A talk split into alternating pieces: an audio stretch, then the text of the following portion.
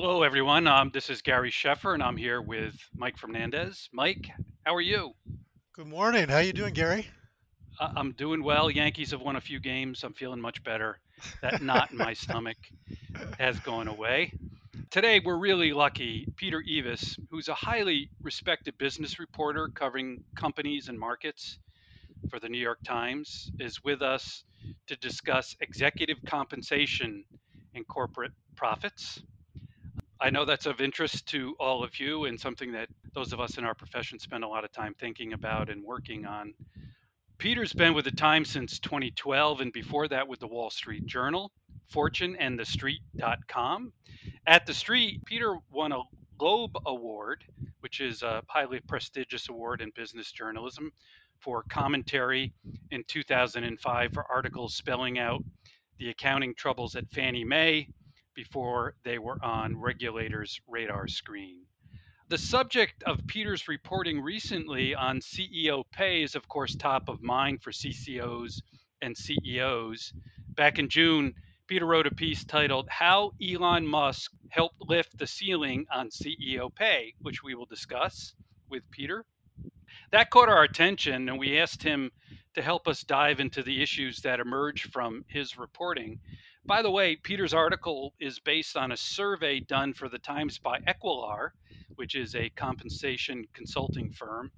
It showed that, get this, the average compensation for the top 10 highest paid CEOs in 2021 was $330 million. That's the highest ever.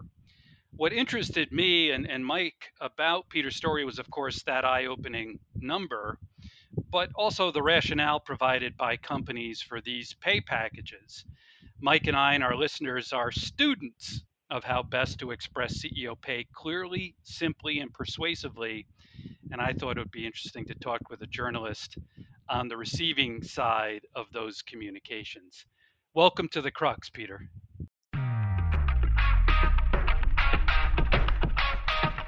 Welcome to The Crux. Each week, two of the world's top communicators take you behind the scenes of the news of the day to explore the crux of communications that are shaping business, politics, and our daily lives. Hi, this is Gary Sheffer. And hi, I'm Mike Fernandez, and we're glad to be with you from Boston University.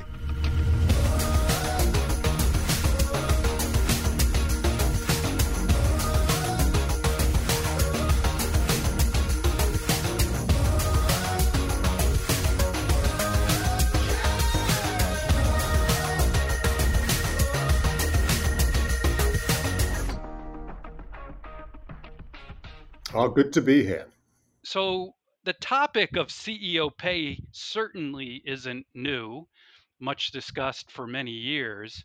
And whether you're defending it or criticizing it, it's something that earns a lot of inches in newspapers and magazines, etc. But your your article, Peter, really was interesting to me because, as I say, it describes how Elon Musk's 2018 huge pay package has taken CEO pay to new levels. Could you tell us more about what you found in your reporting, specifically why Musk's package has elevated CEO pay? Yes. The the important thing to understand at the outset, which you guys know, is these very big numbers. If you see like a CEO these days with a compensation package uh, worth say three hundred million dollars, that is going to be almost entirely stock. Mm-hmm. Stock that he or she will get in the future, either as a result of performance, hitting performance goals, or just by staying at, at the company. And the reason that Elon Musk's big pay package from 2018 kind of upended things was that Tesla's board set what they thought was a very um, demanding compensation package. It said that Mr. Musk would only get stock if certain performance targets were achieved. Those included business operating metrics as well as stock price targets. And he hit them. So he got all the stock effectively in the package. But what was very what was different about it, according to compensation experts, was that there was so much stock given out for hitting those targets, and that's what changed. And then you started to see, you know, copycat versions of that in other pay packages in the following years, particularly in 2021. So, listeners who are familiar with this topic and are readers of company proxies, they know that reported CEO compensation often includes what CEOs could receive if the stock value, as you were just talking about, of their companies continues to rise. The converse is true too. I mean, for instance, a plunge in Tesla's share price uh, could actually diminish the value of Musk's package. Indeed, uh, what CEOs are actually paid in a given year is kind of at the heart of many discussions. Uh, I, I, know that uh, a lot of corporate chief communications officers, uh, as well as reporters during proxy season, you know, try to struggle with this to better understand what is the actual compensation. And for example, Amazon's CEO Andy Jassy in 2021 reported uh, income was 213 million dollars. In response, the spokesperson for Amazon told you the way the SEC rules work, we are required to report that grant as total compensation for 2021, when in reality, it will be available to be paid out over the next 10 years starting in 2023. Peter, is is that right? Is that fair to measure and report annual CEO pay this way? And, and as you've looked over this through the years, what should go into an explanation around these compensation packages. We know executive comp experts try to discern what is comparable data and how a company's comp matches up with peer companies, as well as finding a mix of inputs and conditions to better assure that somehow pay is aligning with performance. So, what's fair? What should happen here? I mean, I hate to say this, but every pay package is different and so yeah. that should determine how it's described.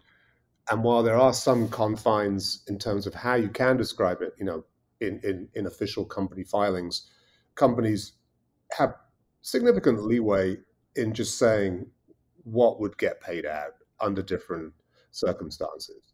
Now, the the the Andrew Jass Andy Jassy package is interesting because it's actually one that shouldn't be too hard to estimate the value of, if I recall. It didn't have, you know, performance targets that demanded that he like, you know, get Amazon's revenue to like, you know, whatever multi-billion dollar number. It didn't have like, you know, stock price targets even as well. I think it just has stock that he gets as he stays at the company and leads the company. And that one is not hard to, to estimate. And so they're sort of complaining that they they gave him they they identified a number of shares that they were going to award him over the next few years. And they're, and they're merely saying in that statement that he will get those shares over the next few years if he stays at the company. So I don't really know what their beef is. The other problem is that, and you've probably seen this and maybe been on one of the people that have to, that have had to describe this, is that companies will often say, well, look, we've given this executive a huge amount of stock, um, and we're not going to give him any more stock for the next five years, right? And and so they say to journalists like me, please don't say it's a one year award. I'm like, okay, I'll make that clear.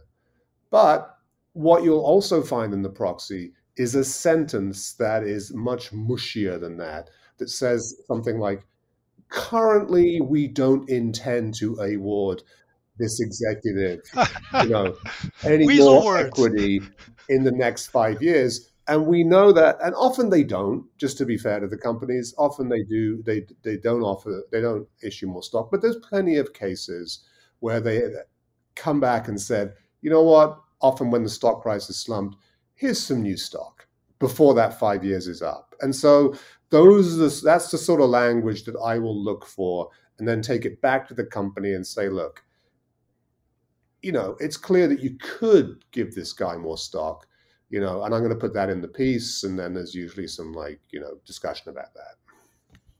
And a little grumbling, right? Yes, yeah.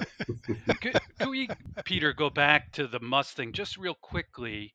What was it about that that was it became a model for other companies? You said that. Well, this is, this is this is a good question, Gary, because on paper, it seems to be, from one perspective on compensation, the perfect alignment of the CEO's interests with shareholders' Right. interests. So if if he gets the full payout on that award, in the process of getting there, stockholders will also have been massively enriched. And that was the case. Anyone, you know, holding Tesla stock in 2018, you know, the year in which you got that package, will be sitting on huge gains today, just like Musk. Not me, not that's me, the argument for me, why. Peter. Right, right. So, so that's the reason, that's the argument for why it works. The critique is that, fine, do that, but like, why so much stock? Why, why did you give him that number of shares? Why not give him half that number of shares? I think when I wrote the piece, um, I, I looked at the value of the shares that he would have gotten. I think Tesla's stock price was quite a bit lower then. And I valued it at $60 billion worth of stock. And this gets back to the whole issue with like SEC filings, which, you know, we we, we might want to get into a bit, is that, and, and, and your listeners should know that, that a lot often these numbers, these big numbers, are effectively estimates of what the compensation will will be worth because they don't actually know how much stock the CEO will end up getting because he or she may not hit certain targets or the stock price might not go to a certain level. Anyway, that gives them a lot of leeway to value um, the, the, the compensation. Back in uh, 2018, Tesla valued that package at like two point something billion dollars, right? It ended up being Right. worth well north of 60. That shows you that yes, like you like you say, Mike, these packages can be worth nothing, but they can also be worth many multiples of what the company said at the asset.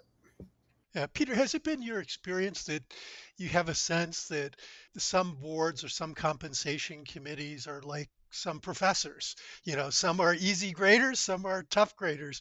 So maybe that in, in, in some of these, maybe the bar isn't set as high than than in others. I mean, it really varies. Sometimes you see a package and your jaw drops. You're like, this is incredibly easy to earn. Like there was one in the in the survey that I wrote about this year, um, a CEO at a cosmetics firm, which is kind of struggling, called Coty, and her name, the CEO, is Sue Nabi, and she just got like, you know, over $200 million worth of stock for basically staying at the company for three years. That's all, you know, that's all she had to do. And that, and I'm, I'm wondering what the board was doing there because you would think that like if it's a turnaround situation you'd have something in there that would like hold hold it to account but they but they didn't.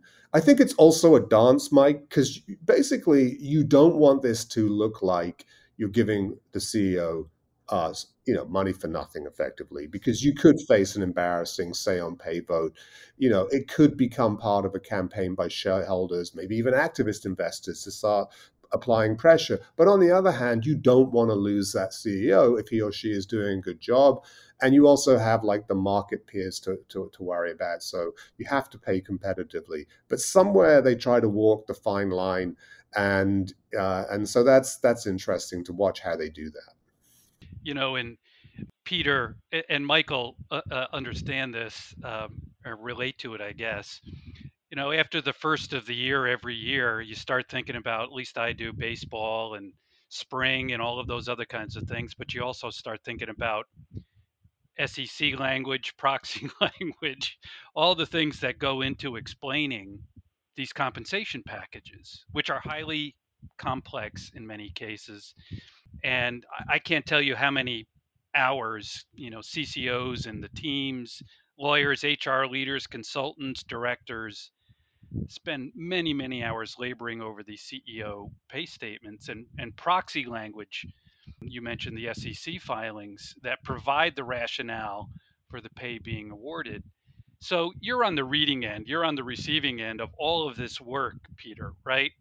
And do you think the product of this work is understandable, readable, persuasive? In other words, are these filings uh, done well, and do they deliver the messages that they are intended to deliver? Well, in terms of like, are they comprehensible to the lay reader? Absolutely not. You know, Right. it's you would have to have you'd have to be pretty well qualified in accounting, compensation terminology, a lot of stuff to understand it. Now, some of that's unavoidable. This is just complex stuff, and so you know, I would say, you know, you could probably do a lot better job of making this much easier to understand. But the main readers of this are not going to be, you know, just regular people who just have a mild interest in business. It's going to be people who who really want to like get in deep and understand all the moving parts. So you know, if I if I was you know if I was running a company, I would say, look, this is not good enough. Can you kind of like make it much easier for the lay reader? Um, you know, because for journalists like me as well. I mean, what what I do, and this is how I report this story each year, and it's one of the reasons I like it, is that the great thing about my editors when they write this story is they give me a lot of time because they know that the best nuggets simply come from reading the proxies. And so I do appreciate that companies put important details in the proxies. I, I know they have to because it, if it came out that this key feature wasn't in there, they would get in real trouble. Um, but there was one this year where I was reading it and I had to read it like three or you know, more than many times, took it to the company, took it to all sorts of experts to make sure I was reading it right because I couldn't believe it. And it was the package for you know Ariel Emanuel at Endeavor, who was effectively able to earn unlimited stock. And I couldn't believe it. And I kept going back to the PR person. I'm like, look, I'm going to write that there's no limit on this guy's pay package. Am I going to get in any trouble for that? And he was like, no, I think you've got it right. So um, that gave me confidence to, to go ahead with that particular section of the piece. So, yeah, there could be a lot more work done to make them comprehensible and persuasive. Uh, that one, look, I, am not in the business of being persuaded, but I, and so like, it's not like I'm kind of a shareholder that wants to believe in the company, but I don't think I can remember a time when I'm like, yes, you persuaded me that that person deserved that or deserves this. I understand the rationale, like with Musk's Yeah. thing. Um, but you know, like if everyone, if he, if he, if stockholder does well, then then he does well, and that's basically mostly it. when you when you read read these things. That's what they're trying to tell you. It is interesting to read all the different new things that come in, like when they have a new operating metric they want to follow and things like that. So yeah, I mean, like they are. I can see how they make good efforts to be persuasive, but when the numbers are so big, you're like, well, Yeah. yeah, you know. and Peter, can I just follow up on on that? The one of the things that we always found challenging at GE, from a media standpoint, the readers of what we were writing, of course, is that different media news outlets have different methods for calculating total comp. So in Bloomberg, you might see one number for the CEO, in the Times, you might see another, in the Journal, you might see another. And we Right. were, it was sometimes frustrating because it was difficult to explain to people why these numbers were all over the map. And I, one of the things I always hoped for was that the news media, the business news media, would come up with a consistent way of valuing CEO comp. Well, well, well, I mean, look, I mean, this is one of the reasons why I generally like the Equilar survey that we get is because like 99% of the time they are just taking the total compensation figure out of the summary compensation Right. table in the proxy Right. report, right? Uh, So that is the safest way to do it. Like just take it straight from the proxy. If everyone did that, we'd be fine. Now, Equilar does have this kind of thing where they like you know, they take out very some very small items sometimes. It's kind of to do with pension Yeah. valuation or Yeah. something Yeah. like that. Um, and it's often not large in the scheme of things. But look, the safest thing is just take it straight out of the summary compensation table, and then you're not going to have any arguments with the company, and you're not gonna and you're not going to have to explain any adjustments you've made because you haven't made any adjustments. Yeah, and then the SEC kind of has created a body of knowledge for to drive some of that consistency, albeit we still have issues like we were talking about before in terms of timing and the like. Now, now, Mhm. now, Peter, one one of the things that, that that interests me is the degree to which investors are increasingly uh, interested in executive compensation and and and a few big companies. I mean intel jp morgan chase gary's old company uh, ge have lost shareholder votes around proposed ceo compensation packages uh, on most things, you know, when you're talking about a proxy vote, these companies are getting 90% plus uh, approval on their proposals or rejection of outside uh, shareholder proposals. Uh, what's going on here? That's a really good question. Because okay, so let's just think about say on pay votes for a second. They're obviously non-binding, right? They can just pay. hmm And so I I say to myself, so why does the CEO care what happens with that vote? And then I sort of try to put myself in a CEO's shoes. And generally what I'm thinking is that you know, they have to answer to the board. If it's a good board, they'll they'll know they have to be prepared for that board and on all sorts of things, you know, how they're running the business and things like that. There will be, you know, theoretically tough conversations about compensation during the year, and the CEO will have to be prepared for those and able to, like, I think, you know, make a case for being paid XYZ. You can correct me if I'm wrong in how the process works. I'm assuming there's some sort of discussion. I don't I don't know, maybe they, they are presented with a fait accompli and they just can't really do much about it. Um, so, but here's my point. I'm kind of meandering here that I think a CEO thinks in the long term, and the last thing you want is to build up like a bad relationship with the board or a difficult relationship with the board and and then have public things um, existing like say on pay vote where shareholders have disapproved of something that you've done or got. And i think that's why when i scratch my head and say well look they can more or less get paid you know mostly what they want or expect uh, shareholders can disapprove of it but they can just stay in their posts and carry on kind of like jamie dimon or, or the guy at intel. But over time it can be um, you know a weakness and it can lead to your downfall. That's what i would say This episode and other episodes of The Crux are made possible by Boston University's College of Communication, or COM as it's known.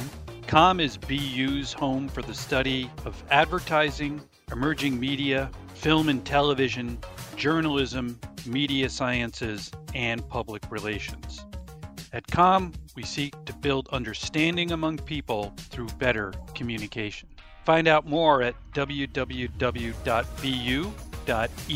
forward slash com.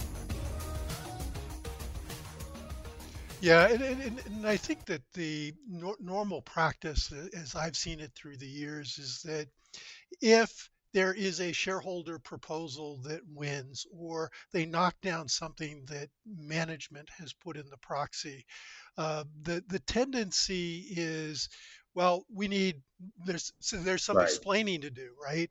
And we need to at least show that we're Right. taking um, some steps in a given direction. and intel did that intel did that um, or you know laid that out in the proxy they they um, you know they made efforts to do that this year Yeah, yeah, yeah. So th- another thing that kind of interests me in the space of of when we think about compensation in some ways, in terms of disclosure being regulated, the SEC regulation that requires uh, public companies to disclose the ratio of CEO pay uh, to employee pay uh, went into effect in 2017. And I remember when it was all being debated even ahead of that.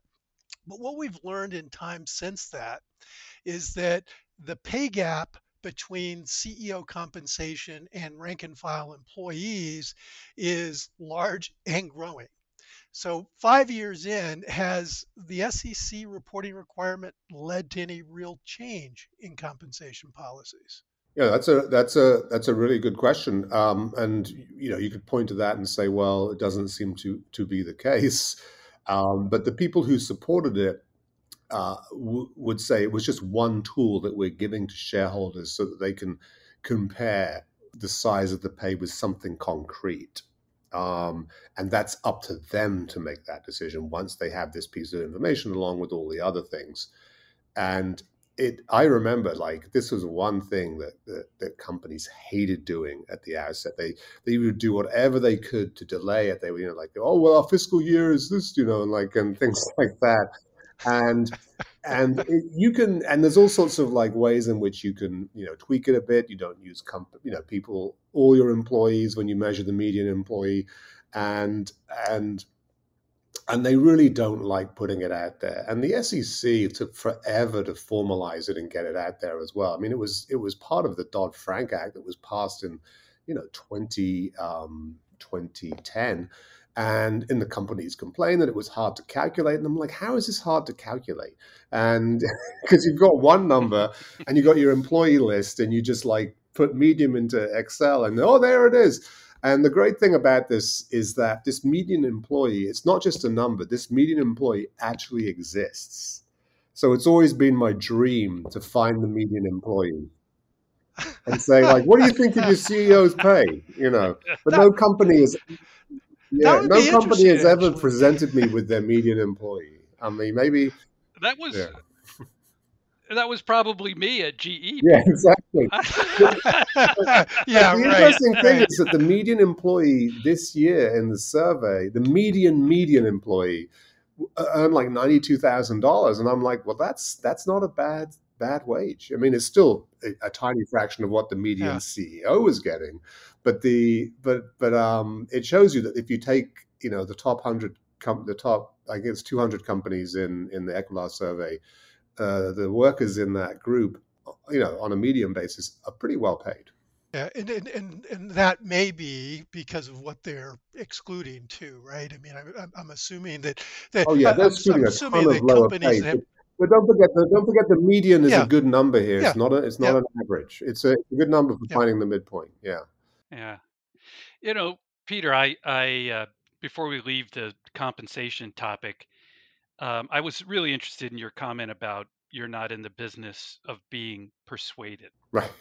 Right. And and because and it's a it's a good reminder to those of us who were involved in this kind of work and, and still are we're writing for you when we do these SEC filings, but we're also writing obviously for your readers. Right. Right. The people who um, are investors or activists or the folks who are CEO and compensation experts. And the the perception is, of course, that CEOs just make too much.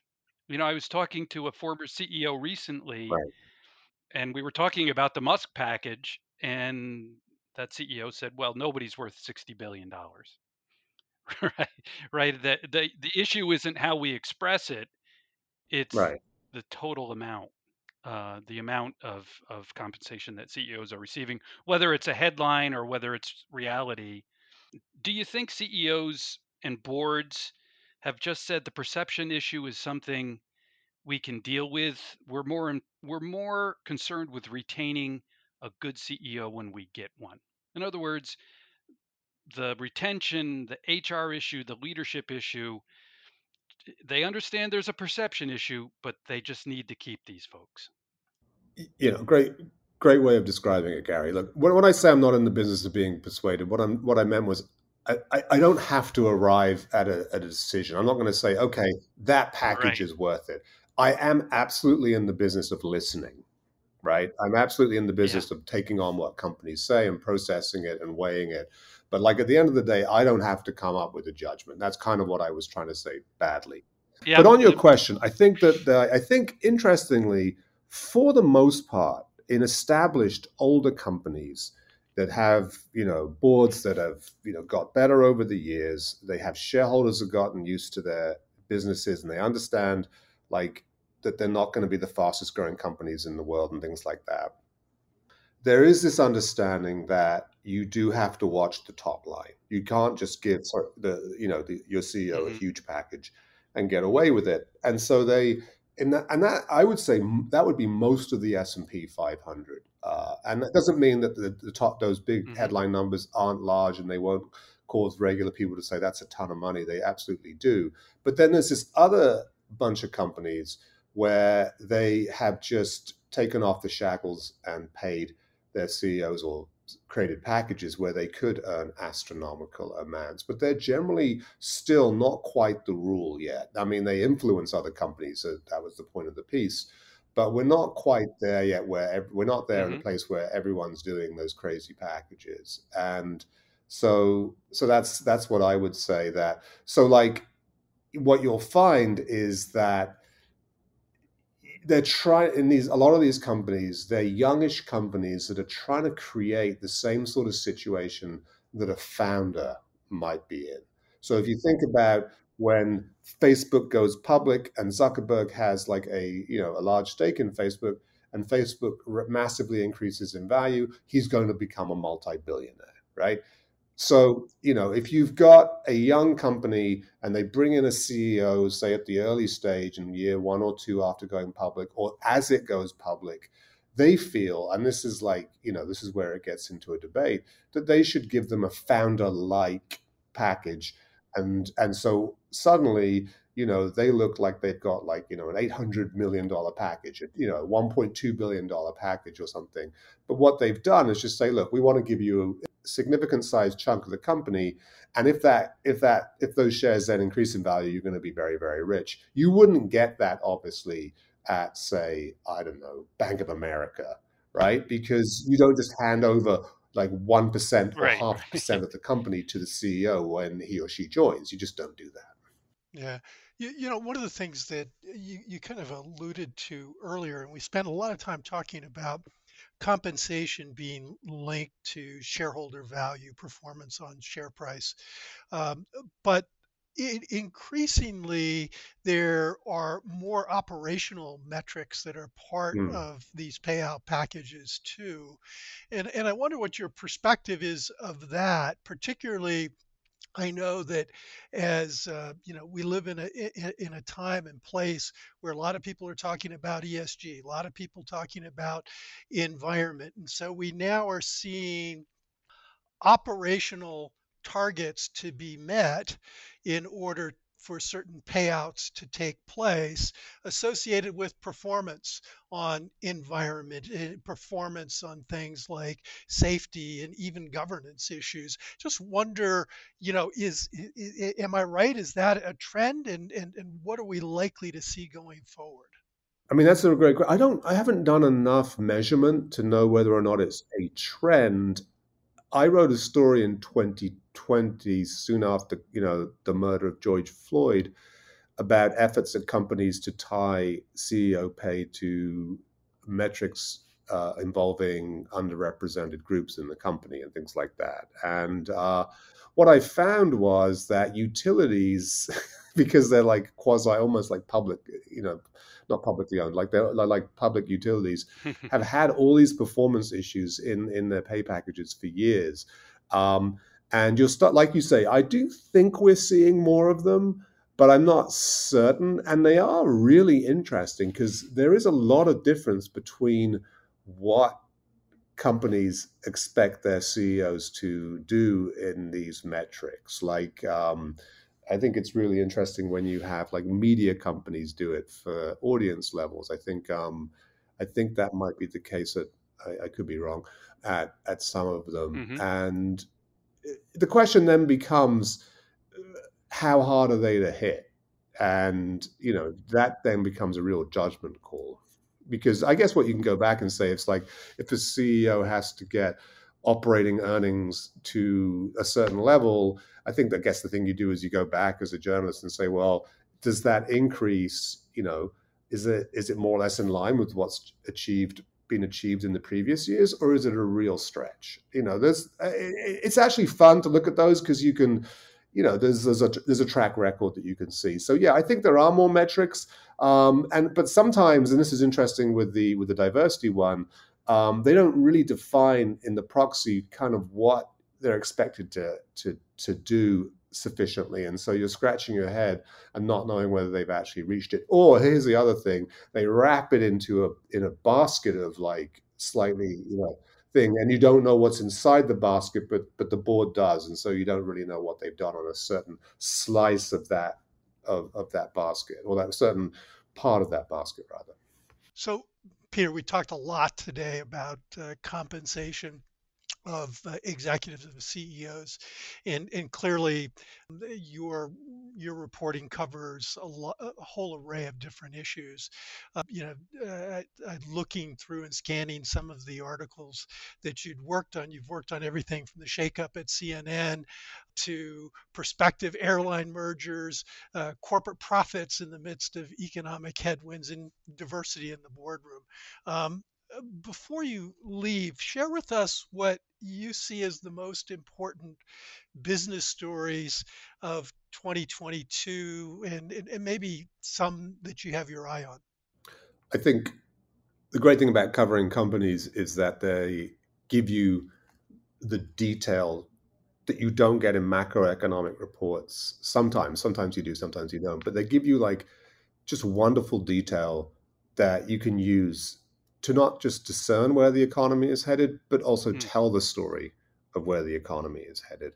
And I think that's the really big story of 2022 is like, is there going to be a slowdown? How bad is the slowdown going to be? Who's it going to affect?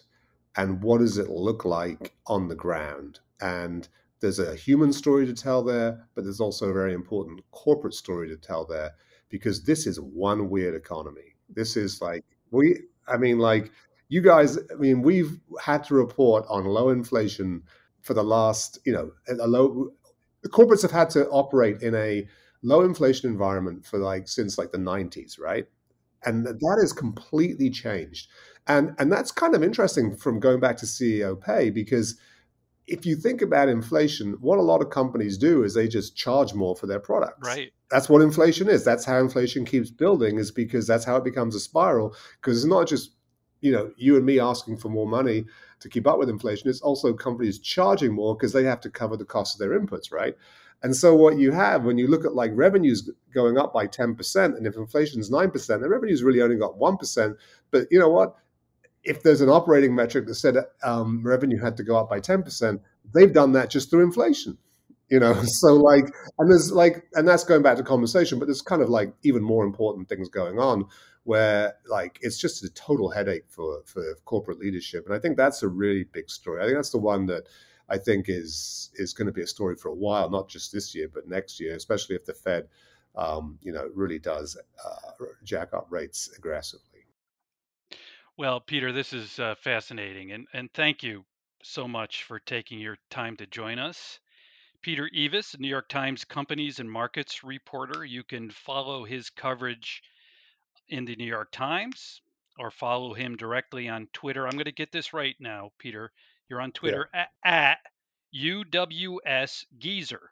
U W S G E E Z E R. Geezer. Right. UWS Geezer. And uh, so, thank you so much. Big fan of your reporting. Okay, thank you, Gary. Thank you, Mike. Enjoyed it. Yes, enjoyed it.